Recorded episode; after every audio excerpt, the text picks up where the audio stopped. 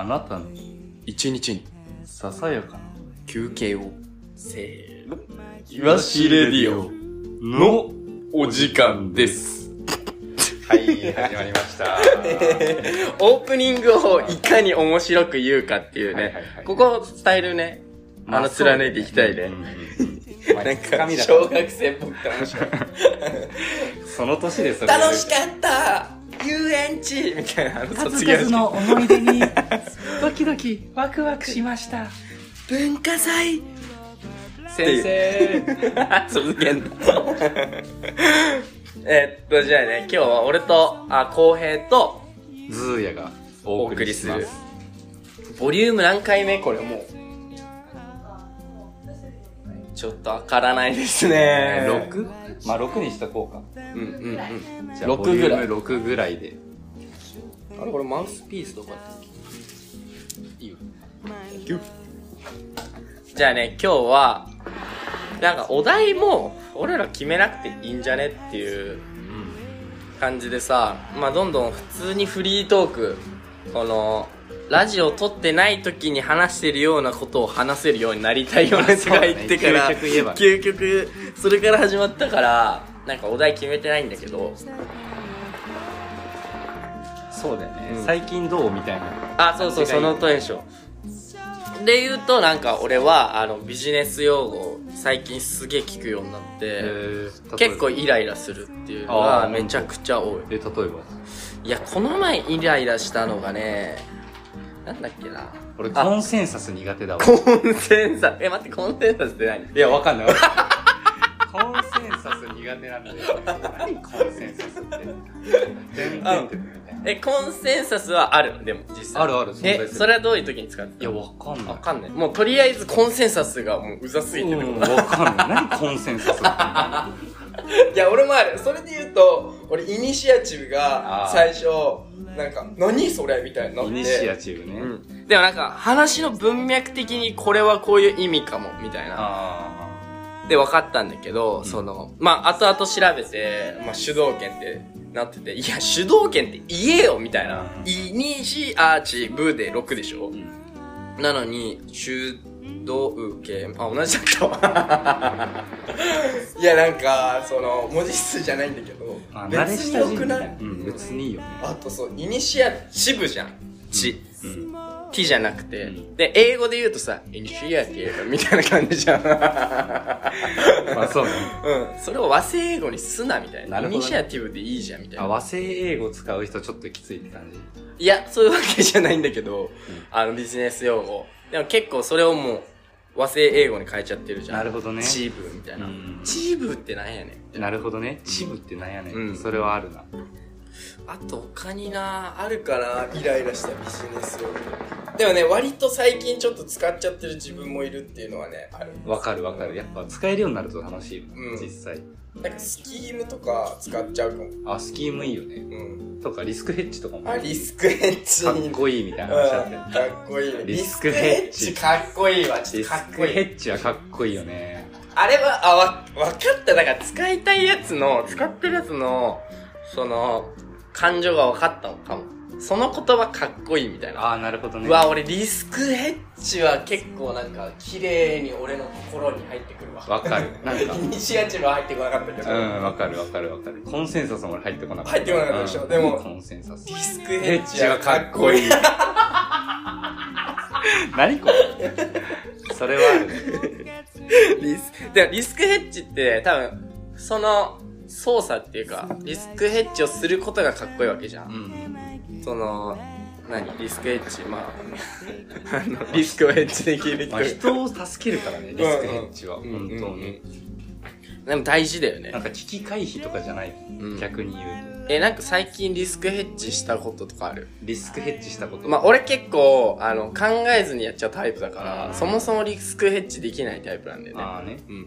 リスクヘッジしないね結構やっちゃうしないねいやーこれこうなるなって思ってちょっと行動を変えたみたいなことあるかな最近。まあでもリスクヘッジというよりかは将棋とかゲームをしてる中でリスクヘッジはするかも。ああなるほどね。こういう風な手を打ちたいけどこう打ったらこうだから、うん、まあ、一応ここはこうするけど、うん、みたいな、ちょっと相手の様子見るみたいなのは、うん、あ、なるほどね、将棋とかでよくするな、うん、でも棒銀とかってそうなのかなあ、棒銀リスクヘッジだねかな、うん、だからいざ何か飛車を取られるっていうタイミングで、うん、銀で常になんだろう、常に戦える状態、うんうん、だし、なんかそれを捨てす、うん、それを犠牲にすることもできるわけじゃん、そう、ね、棒銀って、ね、銀を銀を犠牲にするのみたいな、うん、確かに、でもその犠牲が強いからな、うん、前に進みやすいんだよ、うんうんうん、やっぱリスクヘッジを銀だと思うと、うん、リスクヘッジが上手い人って銀の使い方が上手いから、お物事を進めるのが上手いんだよ。なるほどね。いや俺棒銀使える、俺もさ将棋好きでさやるけど、みんなスタッフのみんなとなんか結構突っ込んじゃうから、うん、棒銀を使えるようになりたいなと思ってさ、なんか美しいんだよね、棒銀のね、うわーみたいな、うわこれ棒銀だったわみたいな、こう受け手側のね。いや俺おじいちゃんもう死んじゃってるんだけど将棋したことあって、うん、おじいちゃんのスタイルが棒銀だったの、うんうんうん、で俺はそのお父さんに習ったのは、うん、もう居飛車、もう歩を前面に出して、うんうんうん、ガンって攻めるやつ、うんうんうん、もう攻め一本みたいなのが俺お父さんの将棋スタイルで、うん、でおじいちゃんは棒銀スタイルなの、うんうん、でおじいちゃんの兄弟の末っ子とも将棋したことあるんだけど、はいはいはいはい、その人はもう暇な歩をめっちゃ打つのよ。暇な歩？うん。なんて言うんだろうな、遊び歩みたいなの。ああ、なるほどね。だからめっちゃ関係ないの動かすの。うんうんうんうん。だから俺としてはめっちゃ混乱して。勘ぐる。うん、何それみたいな。どこをどうしたいのみたいな。でも遊びじゃん。うん、そうみたいな。遊び遊びみたいな。うん、これ遊びだよみたいな、うん、やってきて。うん、なんかそれかっこいいなと思って、うん、俺もたまに遊びるみたいなやっちゃうんだけど、うんうん、なんだろう、めっちゃ教えられたその人のスタイルを。あ、おじいちゃん、おじいちゃんも、えー、おじいちゃんの末っ子も。いやなんかおじいちゃんぐらいの世代になるとさ、なんか遊びあるよね。俺のねおじいちゃんもタバコ吸うときになんかそのおじいちゃん、まあおばあちゃんか、おじいちゃんの奥さん、おばあちゃんに。なんかタバコもうやめなさいみたいな感じ言われるの、その年になるとさ、はちじゅうにもなってさ、まだ吸ってるからって時に、いやいやいたずらしてくるだけだからみたいな、ちょいたずらしてくるって言うんだよね、タバコ吸う時、えー、俺のおじいちゃんかっこいい、ね、俺めちゃくちゃ食らってかっけーみたいな。最初あの小学生の時とかはそのいたずらするわみたいな、何おじいちゃんいたずらしてんのみたいなって思ってたんだけど、タバコ吸うようになってからはタバコ吸うわの一言をいたずらしてくるっていうその遊び心、めちゃくちゃいいんだよね。いや渋いよね。渋い。いや俺その話であるんだけど、うんうんうん、おじいちゃんとおじいちゃんの末っ子の話したじゃん。おじいちゃんとおじいちゃんの末っ子、うんうんうん、清と徳次なんだ。いや別に名前は聞いてないおじいちゃんとおじいちゃんの末っ子がいて、おじいちゃんずっとマイルドセブン吸ってたんだ。マイセンな、マイセンもないけど、うんうん、で、俺のおじいちゃんの末っ子はずっと、あの、なんだっけな、甘いやつ。キャスパーじゃなくて。キャスターな。キャスパーは。B ボーイか。キャスターを吸う人で、うん、なんかスタイル出てんな、かっこいいなって思ってたの、中学生ながら。で、おじいちゃんが死んじゃった日に、うん、その、おじいちゃんの末っ子が、うん、ずっとマイセン吸ってんのよ。おうおうおう。いつもキャスターなの。だからその死んだ日はもうおじいちゃんが、俺のおじいちゃんが吸ってるタバコをずっと吸ってて、おー、そういうの熱くない？なんかめっちゃかっこいいってなって、うん、でお墓でこう骨埋めるじゃん、うん、骨埋めてみんな帰るじゃん、うん、の時におじいちゃんの末っ子が一人だけ残ってて、うん、居残りしてたので、うん、ずっとタバコ吸ってて、うわー、え、何？みたいな、うん、で最後におじいちゃんが去る時におじいちゃんが吸ってたタバコを新しく火をつけて線香のとこに置いた。うわ、エロいいね、それで、帰ってきて、え、何してたのみたいな、いや、まあタバコぐらい死んでも吸いたいだろうからさ、うわ、うん、いや、かっこよ、みたいな、いや、渋いわ。でも中学生ながらタバコ吸っちゃって、うん、めちゃくちゃ今、かっこつけタバコ吸いたくなってきたいや、ロマンあるよ、ロマンある、タバコって、うん、いやー、なんかそうだな、エモいんだよな。俺の親父ももうずっとタバコ吸ってるから。で、俺の親父は、えっと、丸ボロのライト、はちミリのやつ吸ってんだけど。そうだね、俺も親父がもし、あれした時に、あれした時に、吸いたいわ、それは。ね、俺もね。なんか常に心にあるみたいな。うん。そうだね、親がよく吸ってたタバコみたいなのを吸って、うん、常にそばにあるものじゃん、タバコって俺らからしたら。それをね、常に思ってた人を思えるように。いや、おじいちゃんの弟はね、めっちゃかっこいいんだよね。うん。なんか実家で名前なんだっけ？徳次。きよしの息子。きよしの弟。きよしの弟か。徳次。うん。で、その、徳ちゃんって呼んでんだけど通やから、俺もっとなんか敬い、まあ、家族だからいいのか徳ちゃん、うん、その、実家で働いてる時に、うん、普通に徳ちゃん来るの、うん、その、家に、うん、働いてんのに、うん、お前ら調子どうだみたいな、うん、タバコだけ吸うのよ。おー、いいね。で、ああ、そうかそうかそうか、うん、じゃあ行ってくるわ、うんうん、タバコだけ吸ってどっか行ったの、うんうん、それがなんかめちゃめちゃ嬉しくて、毎回、うん、お、どうだ、お、お小遣いやるかみたいな、うんうんうん、いや、なんかめっちゃそういうスタイルおもろいなって、うんうん、タバコだけ吸い行くみたいな、うん、その場所に、うん、結構今はなさそうじゃん、うん、タバコだけ吸いに来てどっか行くなんてさ、ないないないないない。吸える店がないじゃん、うん、店っていうか場所もないし減ってるし、なんかもうね、タバコ吸う人が肩身狭いみたいな。別にいいんだけど、なんかそれもそれで魅力あるよねみたいなとこは発信したいかも。お、発信したい、タバコの。お、今さ、多分世の中的には過半数じゃないのか、以下、もう半分以下ぐらいでしょ、吸ってる人って。多分喫煙率 さんじゅっパーセント ぐらい。昔はもっと ろく、ななじゅっパーセント ぐらいあったのに、今そんぐらいで。逆にタバコのロマン発信するのおもろいな。だってなんかかっこいいから吸ってたわけじゃん、多分、うん、昔の人って、まあ、そうだね。で、かっこいいに許容があったというか、昔はそれを 認, 認めてたのかな、わかんないけど。いや、まあ科学も進化してね、うん、確かにタバコの致死率じゃないけど、うん、そういう医療的なところ、うん、やりにくくなったところではあるよな。でもなんか昔吸ってた時って死を恐れて吸ってたわけじゃなくないみたいな、タバコ。いや、そうだね。俺、おじいちゃんの弟が肺気腫で死んじゃったんだけど、うん、めっちゃヘビースモーカーで。っていうのもあってね、誰かが病気、タバコの病気になって死ぬと、あんま吸わなくなるはあるかも。わー、なるほどね。タバコがかっこいいって思う。なんか灰皿とかもかっこいいじゃん、いちいち。確かに。ライターとかもさ、かっこよくなるしさ、ね、超なんかかっこいいスーツ着て、ジップ高そうなジップ、クチッ。いや、いいよね。それでは会議を始めよう。おー絶対強いよ。強い。めちゃくちゃボスみたいな。もうタバコじゃなくて葉巻かもね、そいつは。ああ、そうだね。いや、葉巻も多分そうだよね。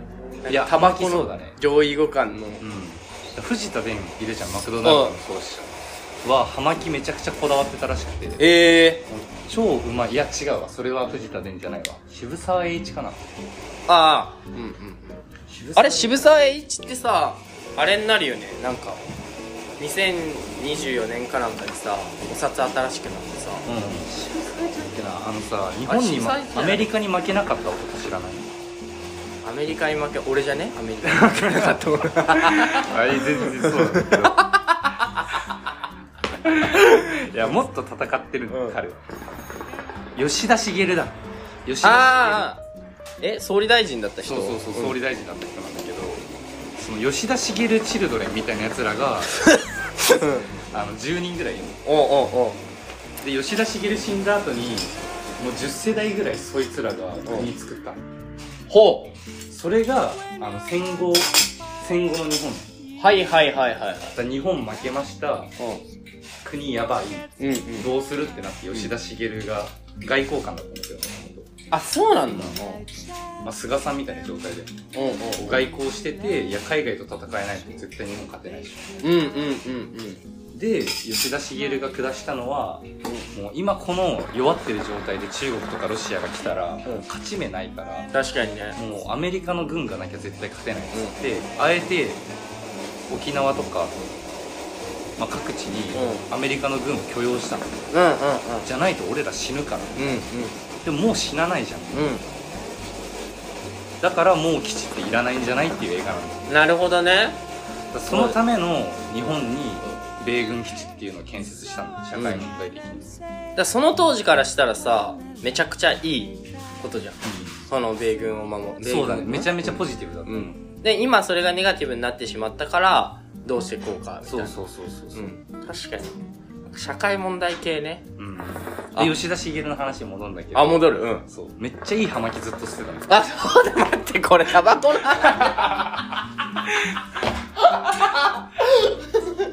ちょっとタバコの話だった。吉田茂はめちゃくちゃいい葉巻をずっと吸ってて、うん、でそれをそのアメリカに勝つ一個の手段として使ったんだよ、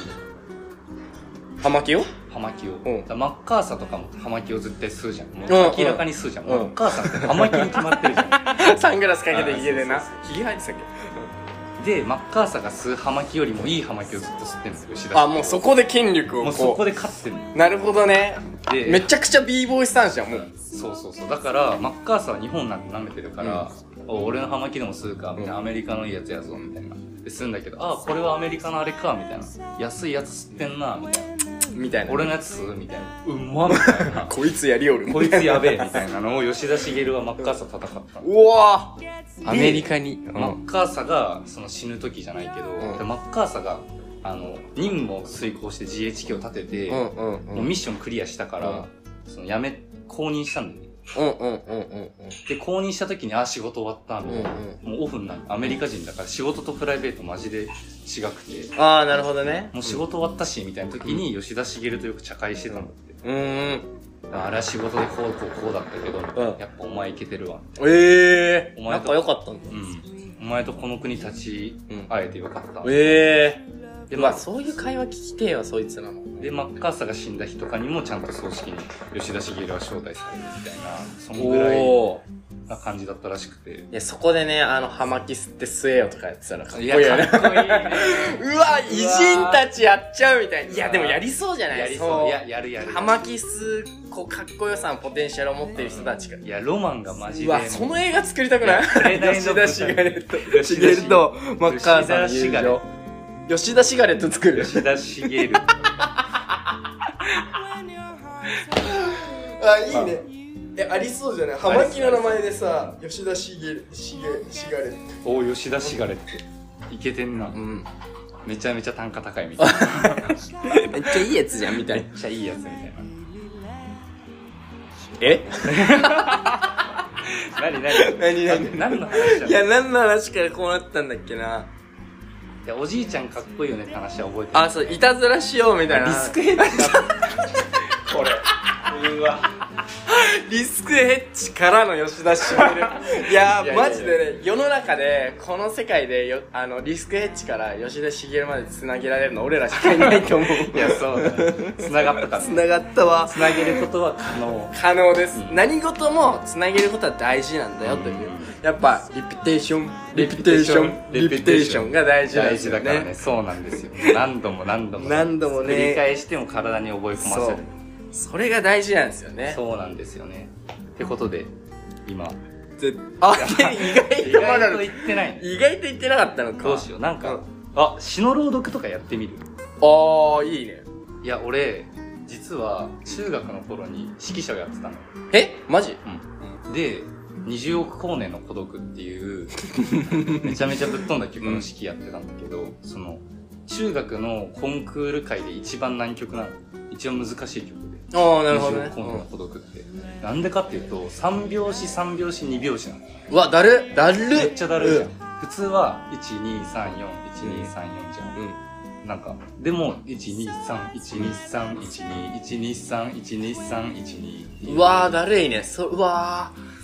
よん小節とかじゃないんだ。そう、はちなんだけど、うん、よんよんのはちなんだけど、うん、そのはちの分け方がさんさんになんだよ。ああ、タタタンタタタンタンタンみたいな。だからちゃん、だから、うん、旅立ちの日にだったらいちにさんよん、うんうん、でででででで、うんうんうん、人形でもできるじゃん、うん、永遠にこう、うん、リピテーションリピテーションリピテーションしてればいいリピテーションリピテーションリピテーションができるからまあね、うん、まあ、詳しくはテッドトーク。あ、そう、これね、マジで、あの、聞いてる人に見てほしいんだけど、テッドトークの、あ、名前なんだっけ？やべ、忘れた。うん、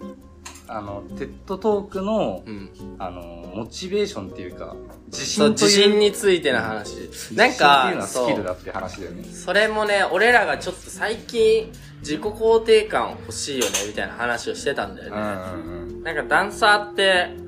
割とダンスのイベントで自分を表現することで自己肯定感をあ定感自己肯定感、ね、肯定感をね満たされてたんじゃないかみたいな話をしてて、ね、アイバン・ジョーセフアイバン・ジョーゼフの自信というスキル生かす、うん、にあるちょっとリピテーションリピテーションリピテーションいやでもこれはマジでいい話だからみんな聞くべきいやこれ絶対見るべきだと思う、うん、いや自信ってやっぱむずいよ、うん、ポジティブで言い続けるいやでもねなんか俺多分だけど周りの人から比べたら俺そのスキル高い気がするミスターポジティブみたいな確かにうわやべえ最悪だ最悪だラジオ聞いてる側としたらマジで最悪マジで俺今マジでラジオを撮ってるって感覚なくていやだって耳元でゲップされたことあるないエーエスエムアール であるかもよそういうのが好きな性癖のいや性癖もあの認めるべきだとは思う俺まあ、変態だから、ね、そう変態いやだからそれを肯定感を出すのはよくないあ違う違うその自己肯定感はちょっとよくないごめんごめんごめんゲップ耳で聞く人もいるだろう好きな人いるよねポジティブすぎる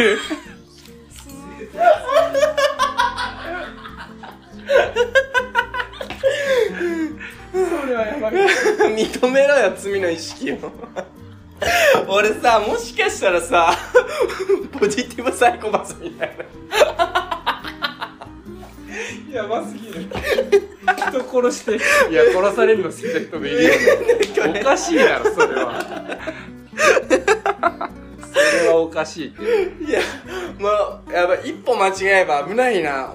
これは危ない危ないよ、危なかったわ今それはすごい、すごいことだなそのスキルは本当にすごい危なかった今いやー最近で一番笑ったかもしれないポジティブすぎる人いたみたいなポジティブすぎるやべえいやこれあれだよね YouTube で例えばあのアップするとしたらこのラジオもう神回ってやつでしょかっこ神回かっこ神回でしょポジティブすぎるポジティブすぎるサムネはもうなんかみんな笑ってる笑ってもうパワーワードすぎたないやークソ笑ったないやー俺自分でも確かにこう周りと比べたら引くぐらいな時もあるもんいや、すマジいや、だからなんでみたいな。なんでこう思わないのとか強く思っちゃうこともある。うん、でも最近それは、だから、自分も自分で分からないってことは、相手も分からないこともあるんだよっていう学び。おぉ小, 小学生が早いうちに学ぶ、もう当たり前のことを最近学んだ。おお大事なこと。いいね。ポジティブだね。うん。すごいわ。まあ、リスクヘッジの話にやっぱ戻す戻すと戻すとやっぱりこうポジティブポジティブだけだと、うん、そうなんだよねうまくいかないことばっかなんだよねなんでなんだろうね、うん、まあだからゲップの話だと、うん、嫌だっていう人がいるとするじゃん、うん、だからリスクヘッジとしてはピーとかにするとかうんうんうんうんだしそうだねピーとすることだしとかなんかブクブクブクブクブクブクとかなんかせせらぎとか、うん、まずだからそれが生まれちゃうからするなって話なんだよね、うん、リスクヘッジってことは、うん、やっぱなんかポジティブが最初にこう先行して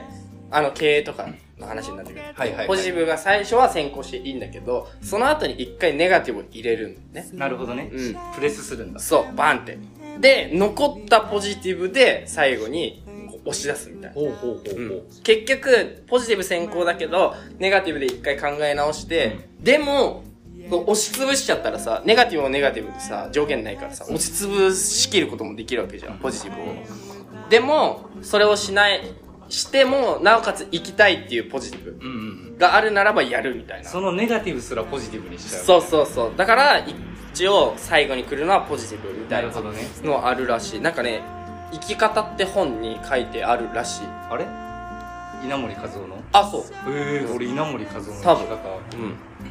父さんにおすすめされたの、うん、なんとか性でにばんめに来るのがそのネガティブっていうのが計画性だったのお好奇心計画性わかんない自信みたいなへえーだそう、最後に押し切るのも自信じゃん。あ、あれだ、掛け算のやつでしょ。た、わかんない。俺本読んでないから、ヒロにおすすめされてる。あ、技術かける、うん、その精神というか、うん、気持ちのポジティブ、ネガティブ、うんうんうん、イコールアウトプットみたいな形で、うん、例えば、うん、めちゃめちゃアインシュタインっていうのは技術の最先端とするじゃん。うんうんうん、彼がめちゃめちゃネガティブな気持ちを持ったら、うん、そのえらいことになるじゃん。うん、世界ぶっ壊れるみたいな、うん、でもポジティブな気持ちがあったから、うん、相対性理論みたいなことをたどり着けたわけじゃん、うんうんうんうん、それを原子力に使ったわけじゃん、うん、ネガティブなやつら、うんうんうん、もうこれ金稼げないみたいな、うんうんうん、みたいなので世界っていうのは動いてるみたいな、うん、えー、だから気持ちの気持ちっていうのは常に掛け算をプラスマイナスじゃなくて、うんうん、技術っていうものに掛け算されるから、うんうんうん、だからいちおくがプラスじゃん、うん、プラスいちおくかけるマイナス、うん、イコールマイナスいちおくじゃん、うんうんうん、っていう話なんだよね、うんうんうん、それがあれ生き方に書いてある、生き方に書いてある、うん、なんかトップアスリートほどネガティブみたいなさ話をさ聞いたことがあって、あ、なんかそ、まあ要はリスクヘッジが取れるからさ、プロアスリートってこれやると怪我をする可能性があるみたいな、うん、じゃあしない程度の筋力トレーニングをしようみたいなとか、だからそういうことを常に考えられる人が、常にネガティブでいれる人がトップアスリートになれるらしいよ。ああね、話してたよね、うん、トップアスリートほどかな、リスクヘッジがうまいって。そう、まあそりゃそうだよ、うん、だって荒削りがうまいってことだもんね。そうそうそうそうそう、ネガティブがいいってこと、うん、研ぎ澄ますっていうさ、アマチュアほどめちゃくちゃポジティブらしい。ああ、そうなんだ。めちゃくちゃアマチュアじゃん。い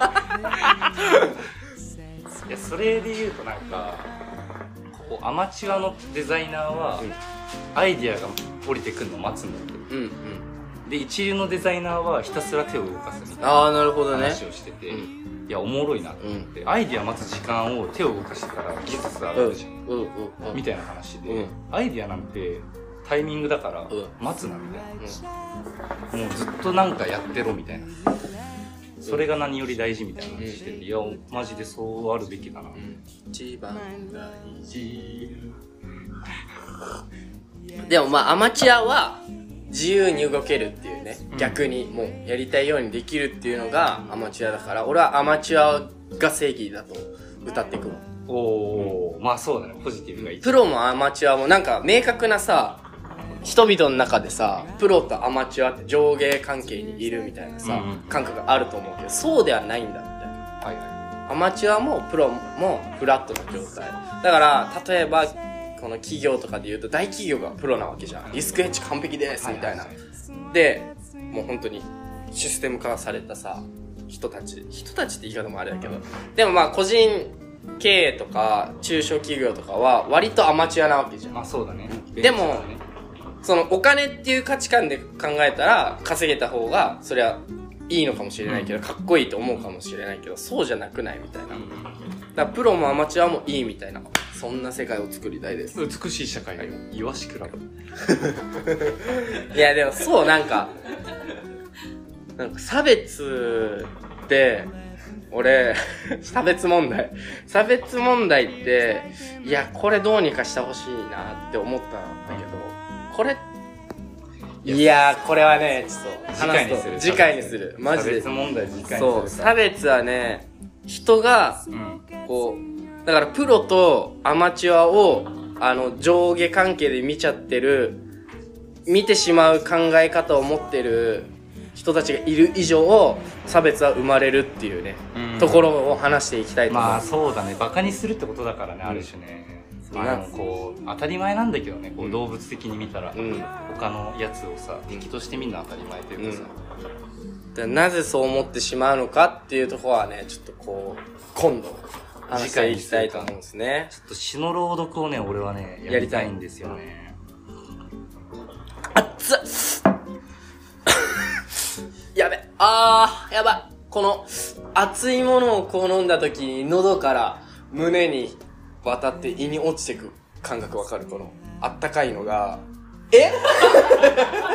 苦しかったするでしょお前。いや、また俺えごめんごめん、前に話したらお前しかいないから今だって。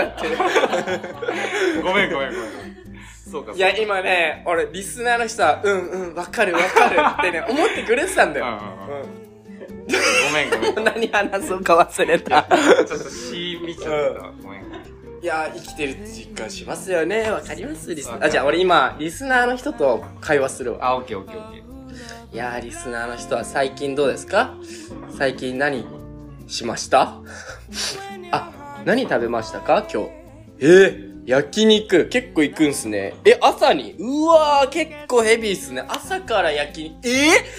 バナナも一緒にかけた。え、焼肉にバナナをかける。あー、新しいっすね。ちょっと俺こういうの苦手なんだよ。あ、マジでごめん。笑わせないといけないっていう状況は俺結構苦手なんだよ。なるほど、なるほど。だからちょっと早く詩の朗読してもらっていい？うん。じゃあちょっと行きます。谷川俊太郎で、もこもこもこ。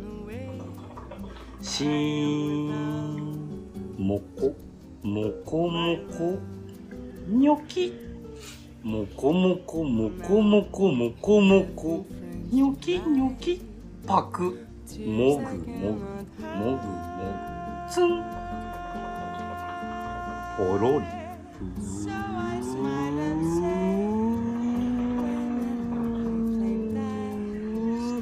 ーギラギラギラギラギラギラパッチンふんなふんなふんなふんなふんなふんなふんなしーんもこ待って待って何これえ今さ映像見てて言ったのいや映像の読み聞かせがあるの、うんうんうん、谷川俊太郎のもこもこもこの読み聞かせがあるんだけど俺それめっちゃ好きで、で今そのセリフ確認しながらえセリフなかったじゃんっていやあの出んのよあの字幕字幕ああなるほどねいや俺さ今さ映像見ながらさこう話してたからえ自分で当てれこしてんのかなと思ってすごっと思っていやいやいやごめんごめんごめんちょっと裏切っちゃったあ裏切っちゃったいやでもね聞いてる人は多分ねあの映像がこうなんか多分想像できたと思うあマジで確かに詩の朗読、まあ、詩の朗読もそうだけどこう話すのもそうだけど相手にどうこう今見えてる俺が見えてる世界をこう投影させられるかみたいな問題がですねですよ ね, ですね言語化ってそうですよ、ね、そういうことですはい、はい、ってこと で, ことで今日もありがとうございましたえー、っと曲は曲はえー、っとですねなんだっけな本日の お, おめでたすみたいな感じだった気がするな、うん、おめでたずおめでたずからあやるかちゃんちゃんとちゃんとやるかちゃん、うん、ちゃんとはいはいはい本日の一曲よろしくお願いしますはーいおめでたずサンズのリバーサイド Oh here we go here we go パンパンパンパンパン